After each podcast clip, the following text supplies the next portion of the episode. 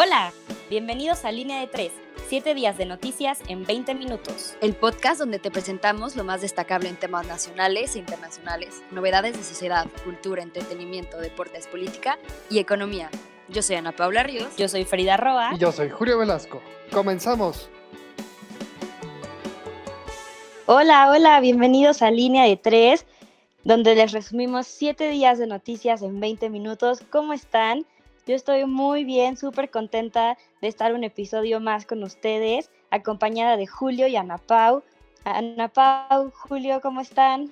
Hola, hola, ¿cómo están por allá? Pues muy contenta de empezar esta segunda edición, este segundo episodio con ustedes, eh, de este proyecto que la verdad me emociona muchísimo.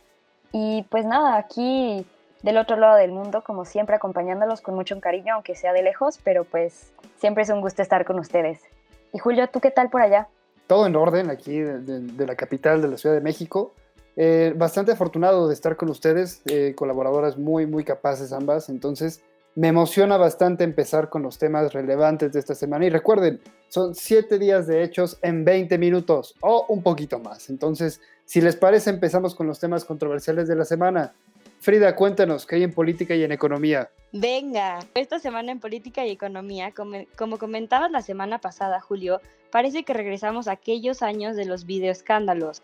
Ahora, el pasado 20 de agosto, se difundió un video donde aparece Pío López Obrador, hermano del actual jefe de Estado, recibiendo dinero para la campaña presidencial de 2018. El dinero fue entregado por David León, quien hoy es actual funcionario del gobierno federal. Ante este suceso, el PRD anunció que denunciará ante el INE a Pío y a David. También, mediante un comunicado, el PRI llamó al secretario de Salud, Jorge Alcocer, a comparecer ante el Senado para que explique cuál fue la razón de subordinar la COFEPRIS a la Subsecretaría de Promoción de la Salud, que está a cargo de López Gatel.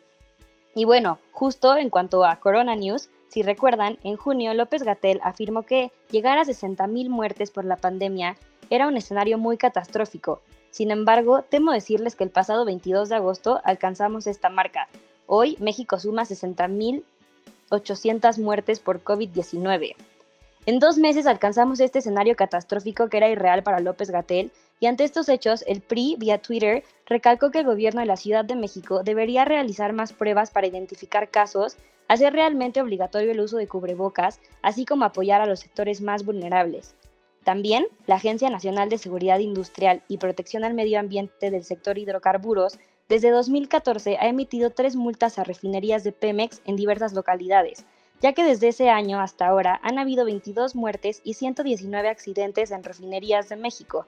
Es importante mencionar este tema porque la falta de supervisión y sanciones hacia la petrolera puede ocasionar accidentes graves y fatales, además de dañar seriamente el medio ambiente. En otros temas, ¿recuerdan la cápsula de la semana pasada sobre la reforma a pensiones? Bueno, se prevé un aumento de 300 mil millones de pesos por esta reforma para 2021. Esto debido a que las AFORES no aportarían una cantidad significativa a los montos que se buscan generar para otorgar pensiones, así que se tendría que aumentar el presupuesto de egresos de la federación. Esta decisión se reflejaría en cotizaciones del IMSS e ISTE eh, tendrían acceso a una pensión mínima garantizada. Sin embargo, esto requiere de un alza de impuestos o bien de asumir una deuda. Y bueno, el regreso a clases, este lunes 24 de agosto, aproximadamente 30 millones de niñas, niños y jóvenes regresaron a clases. Debido a la contingencia, los estudiantes atienden a cursos de forma remota mediante televisión, radio, internet eh, y mediante transmisiones especiales.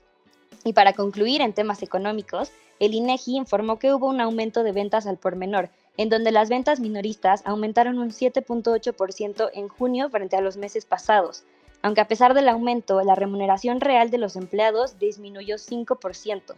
También, el pasado lunes 24 de agosto, la inflación a tasa interanual en México llegó a su mayor nivel en 14 meses. El índice avanzó un 3.99%, alcanzando la medida más alta que fue establecida en 2019. Y la inflación subyacente, medida que elimina los bienes de alta volatilidad, marcó un 3.93% en comparación con junio de 2019.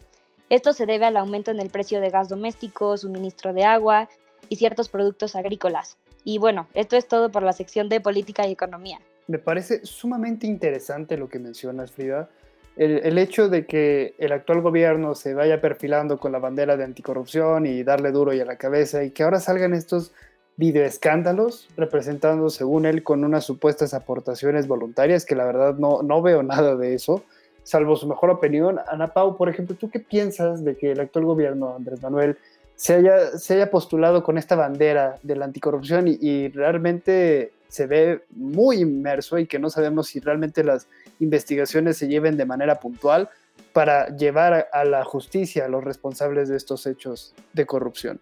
Pues mira, Julio, yo personalmente siento que estamos hablando de una campaña política extremadamente hipócrita.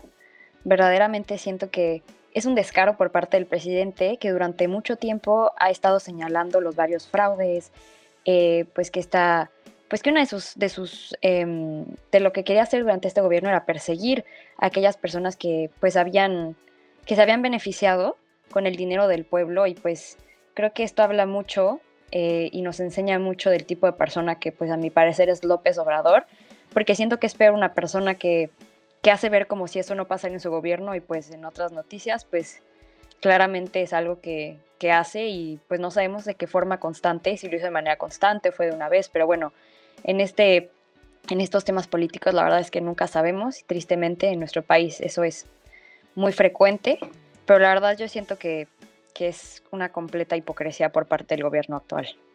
100% de acuerdo en ese tema. Creo que la hipocresía está a flor de piel y, sin duda alguna la incongruencia en cuanto al, mandatario y en la campaña y lo que es hoy deja mucho que desear.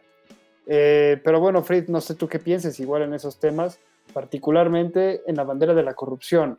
¿Crees que todos los políticos se manejan de la misma forma o simplemente es un político más dándole a tole con el dedo a los mexicanos? Mira, tristemente, yo creo que el mundo de la política funciona a, la par de la corrupción, por lo menos en México es algo evidente. Eh, y creo que este video pues es solo una prueba de eso. Claro que pues no hay evidencias eh, para pues comprobar que el resto funciona así, pero pues es algo que creo que como mexicanos tenemos claro, desgraciadamente hay muchísima corrupción dentro de la política de nuestro país. Y bueno, ahora sí, si les parece, Ana Pau, pasamos a temas de nacional. Claro que sí, Julio. A ver, dinos, cuéntanos qué trae esta semana. Y bueno, en materia nacional, la OMS alerta sobre la magnitud de la pandemia en México. El pasado 21 de agosto, la Organización Mundial de la Salud, la OMS, advirtió que la magnitud de la pandemia de COVID-19 en México está siendo subestimada. Realmente lo que me llama la atención es que México debe hacer esfuerzos para aumentar el acceso a los test, ya que a la escala en la que se realiza actualmente no se puede hacer una valoración realista de la situación, declaró Mike Ryan, quien es la mano derecha del director general de la OMS. Como respuesta a estas declaraciones de la OMS, el subsecretario de Prevención y Promoción de la Salud declaró que el control de la epidemia de COVID-19 no depende de las pruebas. Ay, López Gatel. Pero bueno, en México la atención de enfermos por COVID y el control de la epidemia no depende de la realización de pruebas. Realmente esas fueron las afirmaciones de Hugo López Gatel. Ante estos hechos, la Comisión Federal para la Protección contra Riesgos Sanitarios, COFEPRIS, informó que la vacuna contra COVID-19 podría estar listo para producción en noviembre. Realmente esto sería una muy buena noticia para todos aquellos que estemos hartos de estar encerrados. Y a todo esto, ¿cuánto nos va a salir como mexicanos más o menos estas investigaciones? Pues humildemente se anunció que México invertirá 80 millones de pesos en proyectos de vacunas. El pasado lunes 24 de agosto, la Secretaría de Relaciones Exteriores anunció la creación de un fondo para el financiamiento de 19 proyectos mexicanos de vacunas contra el COVID-19. Dicho fondo contará con 80 millones de pesos disponibles. Y en los aspectos meteorológicos, la tormenta tropical Marco amenaza al Caribe mexicano. El pasado 22 de agosto, en el estado de Quintana Roo, se activaron los protocolos de seguridad por el avance de la tormenta tropical Marco. Las autoridades ya están habilitando 67 refugios en Cancún. Y en esta temporada de lluvias no olvide tomar sus precauciones. Como ejemplo, está claramente lo que pasó en Santo Domingo. El desbordamiento del río deja 120 casas dañadas en Oaxaca como consecuencia del desbordamiento del río Casadero, ubicado en Santo Domingo, Oaxaca. más de 120 familias reportaron sus viviendas con algún daño. ¿Y ustedes qué piensan? ¿Realmente creen que los temas meteorológicos están siendo subestimados? ¿Realmente creen que le estamos prestando demasiada atención a los temas de pandemia? Mi pregunta real es, ¿ustedes qué piensan? Pues Julio, yo en lo personal creo que se está bajando la guardia ante la pandemia. Creo que todavía es un tema que es necesario pues priorizar, aunque evidentemente hay otros temas sucediendo en el país, como comentas, meteorológicos, pero sin embargo estamos pues creo que más expuestos en pues por la pandemia salud. Entonces, pues las cifras son claras, lo hemos visto, ya hay demasiadas muertes alcanzadas este fin de semana, entonces creo que no es momento de bajar la guardia todavía, al contrario, hacen falta pues todavía medidas poco más estrictas para saber sobrellevar esto. Sin duda alguna, Frida, sin duda alguna creo que son temas sumamente importantes, sumamente tensos. Ana Pao, ¿crees que realmente como mexicanos estamos bajando la guardia o es más bien una responsabilidad del gobierno federal por no haber aplicado medidas necesarias en sus momentos? Pues mira, Julio, yo creo que al hablar de la pandemia en un país como México es un tema bastante complicado porque pues tenemos que entender que mucha gente, por más que quiera quedarse en casa, pues tenemos una, aunque, aunque pues nos cueste decirlo, tenemos una economía informal. Es por ello que muchas de las personas que pues no salen a vender durante el día, eh, pues no tienen que comer, no tienen cómo sostenerse a ellos mismos y a su familia. Entonces, pues obviamente estas personas deben salir y deben de, pues, exponerse más. Sin embargo, yo la verdad siento que hay mucha gente, pues lo he visto en redes sociales, em, en stories, en Instagram, que hay gente que pues sube historias, ¿no? Y que sube pues videos de ellos en fiestas y la es algo que es deplorable.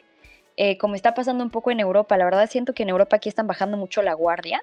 Em, y pues obviamente, como pueden darse cuenta, ha habido un rebrote muy grande de COVID pero siento que el gobierno mexicano tendría que aplicar de manera más estricta ciertas medidas para evitar que pues siga habiendo infecciones tan graves y que el número de, muertes y de, y de infectados siga aumentando. Sin duda alguna, son temas sumamente complicados, pero si les parece, ahora empecemos con los temas internacionales. Eh, Ana Pau, platícanos, ¿qué hay? Les cuento que la sección internacional de esta semana viene muy diversa y muy cargada. En el continente americano, a menos de 70 días de la elección presidencial estadounidense, las tensiones siguen aumentando. Esta semana tuvo lugar una histórica elección para la candidatura a la vicepresidencia, ya que Kamala D. Harris, senadora neoliberal de ascendencia afroamericana y sudasiática, ha aceptado el pasado 19 de agosto su nominación a este cargo previamente mencionado. Esta elección del candidato presidencial Joe Biden llega en un momento en el que la crisis social y política derivada del fuerte racismo estructural que sufre el país está en uno de sus puntos más altos. La candidata declaró que no hay vacuna para el racismo. Nosotros tenemos que hacer el trabajo. Y pues la verdad es que estoy muy de acuerdo con la candidata. La verdad es que el racismo sigue formando parte de nuestra sociedad de una manera brutal, por lo que es importante hacer conciencia y trabajar para erradicarlo. Lamentablemente, el pasado 23 de agosto, en la ciudad de Kenosha, Wisconsin, se vivió otro caso de, brutalidad policíaca ante un hombre afroamericano. Jacob Blake fue disparado siete veces mientras intentaba llegar a su coche, donde según fuentes nacionales se encontraban sus tres hijos. Blake se encuentra en estado de coma y las protestas del movimiento Black Lives Matter se han disparado en todo el país. El candidato a la presidencia Joe Biden ha declarado que los oficiales deben ser responsables y llama a una inmediata y transparente investigación. En otras noticias, otra vez en el continente americano, Bolivia alza la voz ante la impunidad de violaciones de derechos humanos. Medios internacionales como Amnistía Internacional denunciaron ante la ONU y la comunidad internacional la inmunidad judicial del ejército en Bolivia, que se encuentra bajo el mandato de la presidenta interina Janine Áñez. Estos hechos comenzaron tras la renuncia del presidente Evo Morales en noviembre de 2019 y se han visto acentuados por la actual, por la actual pandemia. Y bueno, desgraciadamente en Colombia también se sufre un momento de crisis, ya que tres diferentes masacres sacudieron al país este fin de semana, donde casi dos decenas de muertos han aparecido en cuestión de 24 horas. El primer atentado parece haber sido perpetuado por las FARC, en una zona donde además se encuentra el Ejército de Liberación Nacional. Con estos nuevos atentados se suman 36 masacres en lo que va del año. Ahora en África, la República de Mali país de la región saheliana del continente africano, sufrió un golpe de Estado por parte de las Fuerzas Armadas el pasado martes 18 de agosto, probablemente relacionado con las milicias yihadistas. La violencia y las manifestaciones masivas continúan. Y para terminar con esta sección, un hecho que ha causado mucha controversia es el envenenamiento de Alexei Navalny, principal opositor del actual gobierno ruso, quien actualmente se encuentra internado en el hospital Charité de Berlín. Asimismo, son enormes las sospechas con respecto a la responsabilidad del presidente ruso Putin, con fama de haberse involucrado anteriormente en la muerte de otras figuras y líderes contrarios al mismo, y pudiendo ser esto una clave geopolítica para ganar las próximas elecciones. Y bueno, esto sería un poco lo que está pasando, un resumen de la sección internacional. Y bueno, tengo que decir que la lucha por el poder parece no ceder, ¿no lo creen? ¿Qué piensas, Frida, con respecto a la elección de Kamala Harris por parte de Joe Biden? En lo personal, creo que es una elección muy buena. Eh, Kamala Harris no solo tiene experiencia en el gobierno como fiscal general de California, es importante resaltar esta parte porque California es un tesoro de votos demócratas y bueno, también eh, fue senadora de Estados, es senadora de Estados Unidos desde 2017, entonces tiene una gran experiencia y la parte que a mí más me llama la atención y creo que es por lo que es buena elección es eh, la ascendencia afroamericana y asiática que representa Kamala Harris y sobre todo las ideas que, que comentabas, Ana Pau, que es evidente que hay una crisis social en Estados Unidos derivada al racismo. Entonces, creo que Kamala trae buenas iniciativas y entonces, eh, junto con Joe, pueden hacer un buen equipo y pues la verdad pinta, es un escenario interesante para lo que se viene en las elecciones. A ver, hay también que recordar que la oposición no está completamente caída. Si bien es un blanco muy, muy poderoso, el tener ahí a la de, Vice President Kamala, creo que también es importante recordar que no es necesario tener la aprobación completa demócrata a nivel nacional, simplemente con que consiga los estados fuertes va a ser sumamente fructífero para la campaña. Y bueno, ya veremos cómo se van dando las elecciones y cómo se van dando los debates presidenciales que también van a ser sumamente interesantes. Y bueno, pasamos a temas de sociedad y cultura en esta semana tenemos temas sumamente delicados. Me parece el tema de, los feminicidios igual, muchísima controversia en esta, en esta sección. Frida, por favor, platícanos, ¿qué hay? Claro, pues esta semana en Sociedad y Cultura, como bien comentaba Napau, no solo eh, resurge el movimiento de Black Lives Matter, también es importante mencionar eh, otros movimientos sociales, como es el caso de este fin de semana en León, Guanajuato, sucedió una manifestación feminista, la cual pedía justicia para Evelyn. Tristemente, esta manifestación terminó en confrontación, ya que la policía reprimió y agredió a las manifestantes y también a las mujeres periodistas que estaban dando cobertura a la protesta. El resultado de esta confrontación fue la detención de 22 mujeres y un hombre. Y bueno, eh, unas noticias un poquito más amigables. Se anuncia que sí habrá Tony Awards. Aún no hay una fecha establecida, sin embargo, se harán a través de una plataforma digital. Y Gordon Ramsay regresa con una segunda temporada eh, de su serie Nat Geo, donde explora siete regiones del mundo con expertos de cada región y otros chefs que son invitados especiales, donde va a explorar distintas culturas y cocinas locales. También habrá una cuarta temporada de The Crown, y por si no saben, esta serie trata sobre la vida de la reina Elizabeth. Sinceramente se la súper recomiendo. Y por último, la publicidad en Netflix de la serie Cuties será eliminada ya que causó muchísima polémica porque en el trailer pueden ver a las niñas con outfits un poco mm, reveladores, vaya. Eh, y bueno, esto provocó muchísima molestia en el público y se lanzó una petición para la cancelación. Eh, esta serie trata sobre la sexualización de niñas pequeñas y tiene una intención de concientizar, sin embargo, no fue el mensaje que se transmitió mediante la publicidad. Eh, pues esto es todo por Sociedad y Cultura. Creo que en términos generales, lo que realmente deja muchísimo, muchísimo expectativa es los temas eh, de las manifestaciones. Ana Pau, eh, tú, ferviente feminista igual en estos casos, ¿tú qué piensas de, de las opresiones por parte del gobierno, eh, del gobierno estatal mexicano. Híjoles, aquí de verdad yo creo que empiezo y, y, no me callan. La verdad es que estoy pues completamente en contra de las, de las actitudes que ha tomado el gobierno. La verdad es que se me hace una, se me hace una falta de respeto, una completa aberración que, o sea, la manera en la que el Estado mexicano de verdad no le importan sus mujeres. O sea, de verdad, yo creo que este, es, impresionante cómo cuando se trata de un feminicidio o cuando se trata pues de apoyar a, pues, bueno, en mi caso yo, yo hablo de ellas como pues las hermanas feministas, pues la verdad es que siempre, siempre, siempre hay algún problema en cuanto a manifestaciones. Esta vez se habló que hubieron incluso eh, abusos sexuales contra muchas de, de, las, de, las personas que estaban manifestándose.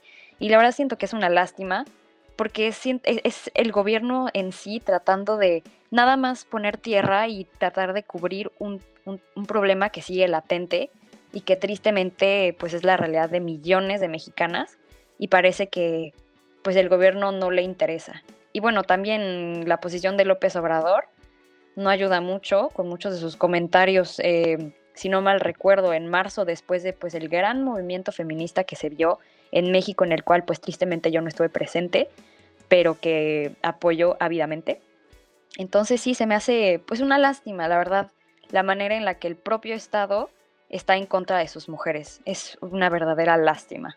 Eso siempre deja muchísimo que desear, igual un mal manejo por parte de esta, de esta administración, en, México al menos, y en Latinoamérica también. Hay, hay muchísimos casos de represión, sin embargo, eh, en, en, particular el caso del de, gobierno estatal dejó muchísimo que desear. Y bueno, Fritz, si te parece, eh, pasamos a la última sección, deportes. Venga, Julio, cuéntanos, ¿qué traes en deportes esta semana? Claro que sí. Y bueno, esta semana en deportes, para todos los amantes del fútbol, eh, una final un poquito inusual por culpa de la pandemia y fue la final de la Champions League. El domingo 23 de agosto se jugó la final de la Champions League, el Bayern Múnich en contra del Paris Saint-Germain. Un partido con mucha calidad. Fue un partido cerrado. Sin embargo, el equipo alemán logró meter gol que le daría la sexta copa europea al equipo germánico. El Bayern Múnich volvió a ganar la Copa de Europa. Y bueno, la final de la Europa League. El viernes 21 de agosto se jugó la final de la Europa League entre el Sevilla y el Inter de Milán. Un desafortunado autogol del delantero del Inter, Romero Lukaku, le dio la copa al Sevilla. Esta copa es la sexta del Sevilla, equipo que más veces ha levantado esta copa. Y en la Liga MX, la jornada 6, la jornada 6 de la Liga MX regresó el viernes 25 de agosto por la tarde con un partido entre Necaxa y Santos, partido que ganaron los Rayos 2 a 1. Al otro día Pumas y Tigres empataron 1 a 1. El América volvió a perder, y esta vez contra Tigres. Tres goles para los Regios y uno para las Águilas. Las Chivas perdieron ante Toluca, Cruz Azul vuelve a ganar. Y el lunes 24 se cerró la jornada 6 con un partido entre Mazatlán y Pachuca, partido que lo ganó el equipo de Hidalgo 4 a 3. Y el Cruz Azul es líder con 13 puntos en la Liga MX. Y en la, NBA, los playoffs continúan. En la conferencia oeste, los playoffs están así. Los Lakers llevan la ventaja frente a los Blazers. Houston y Oklahoma están empatados. Y en la ronda 1 de la conferencia este queda así. Los Milwaukee Bucks han ganado tres partidos de cuatro posibles ante el equipo de Orlando y las primeras semifinales están definidas. Boston Celtics en contra de Toronto Raptors. Un manjar imperdible. El partido será el viernes 27 de agosto a las 5 y media pm hora México. Y en la MLB, la tabla de la Liga Americana queda así. Los Oakland Athletics van primero, seguido por los Minnesota Twins y el tercero tenemos a los Tampa Bay Rays.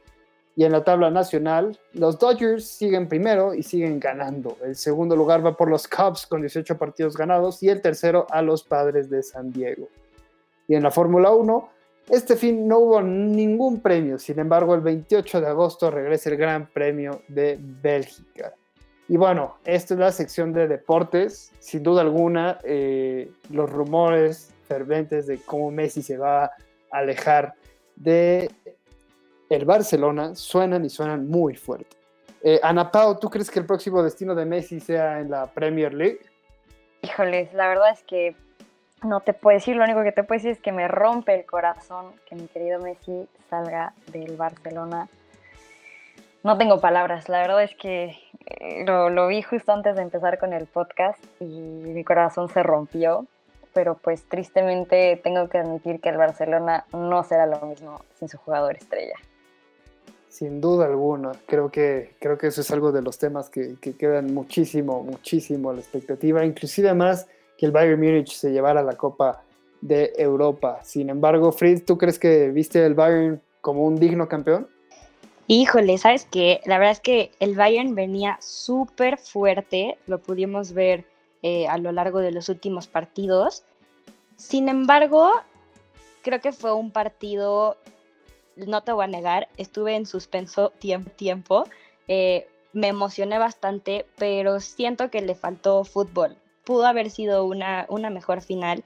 Era esperarse que el Bayern se llevara la copa, pero digo, yo, yo, yo no puedo opinar mucho. Mi Madrid quedó eliminado hace rato ya, pero la verdad le apostaba, le apostaba al París. Entonces fue un poco desalentador ver cómo no, no ganaron, pero pues bueno, era de esperarse que el Bayern se la llevara. Entonces, pues felicidades, enhorabuena por ellos. Y, justo, a ver, estamos en la expectativa de, de, qué pasa con Messi, ¿no? Ese es un tema que sin duda esperemos cubrir la próxima semana o durante las próximas emisiones. Pues yo tengo que agregar, la verdad, a, la victoria del de Bayern, que pues no sé, la verdad es que, bueno, por más, yo, yo la verdad le iba al Bayern.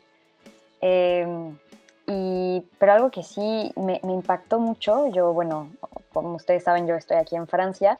En París se vivió una ola de, pues de, violencia, incluso de vandalismo, cuando perdió eh, el, pues el, el, el, equipo francés. Eh, fue por el arrondissement número 8, donde está, pues, bueno, cerca de Champs-Élysées y todo eso, la, parte, digamos, los barrios, entre comillas, más eh, favorecidos, ricos. Eh, hubieron bastantes eh, actos de vandalismo que sin duda han sido criticados por, sea, pues, de manera nacional o internacional incluso. 100%, pero bueno, enhorabuena por, por los equipos, eh, creo que hay muchísima información esta semana. Muchísimas gracias por acompañarnos, eh, Ana Pau, Frida.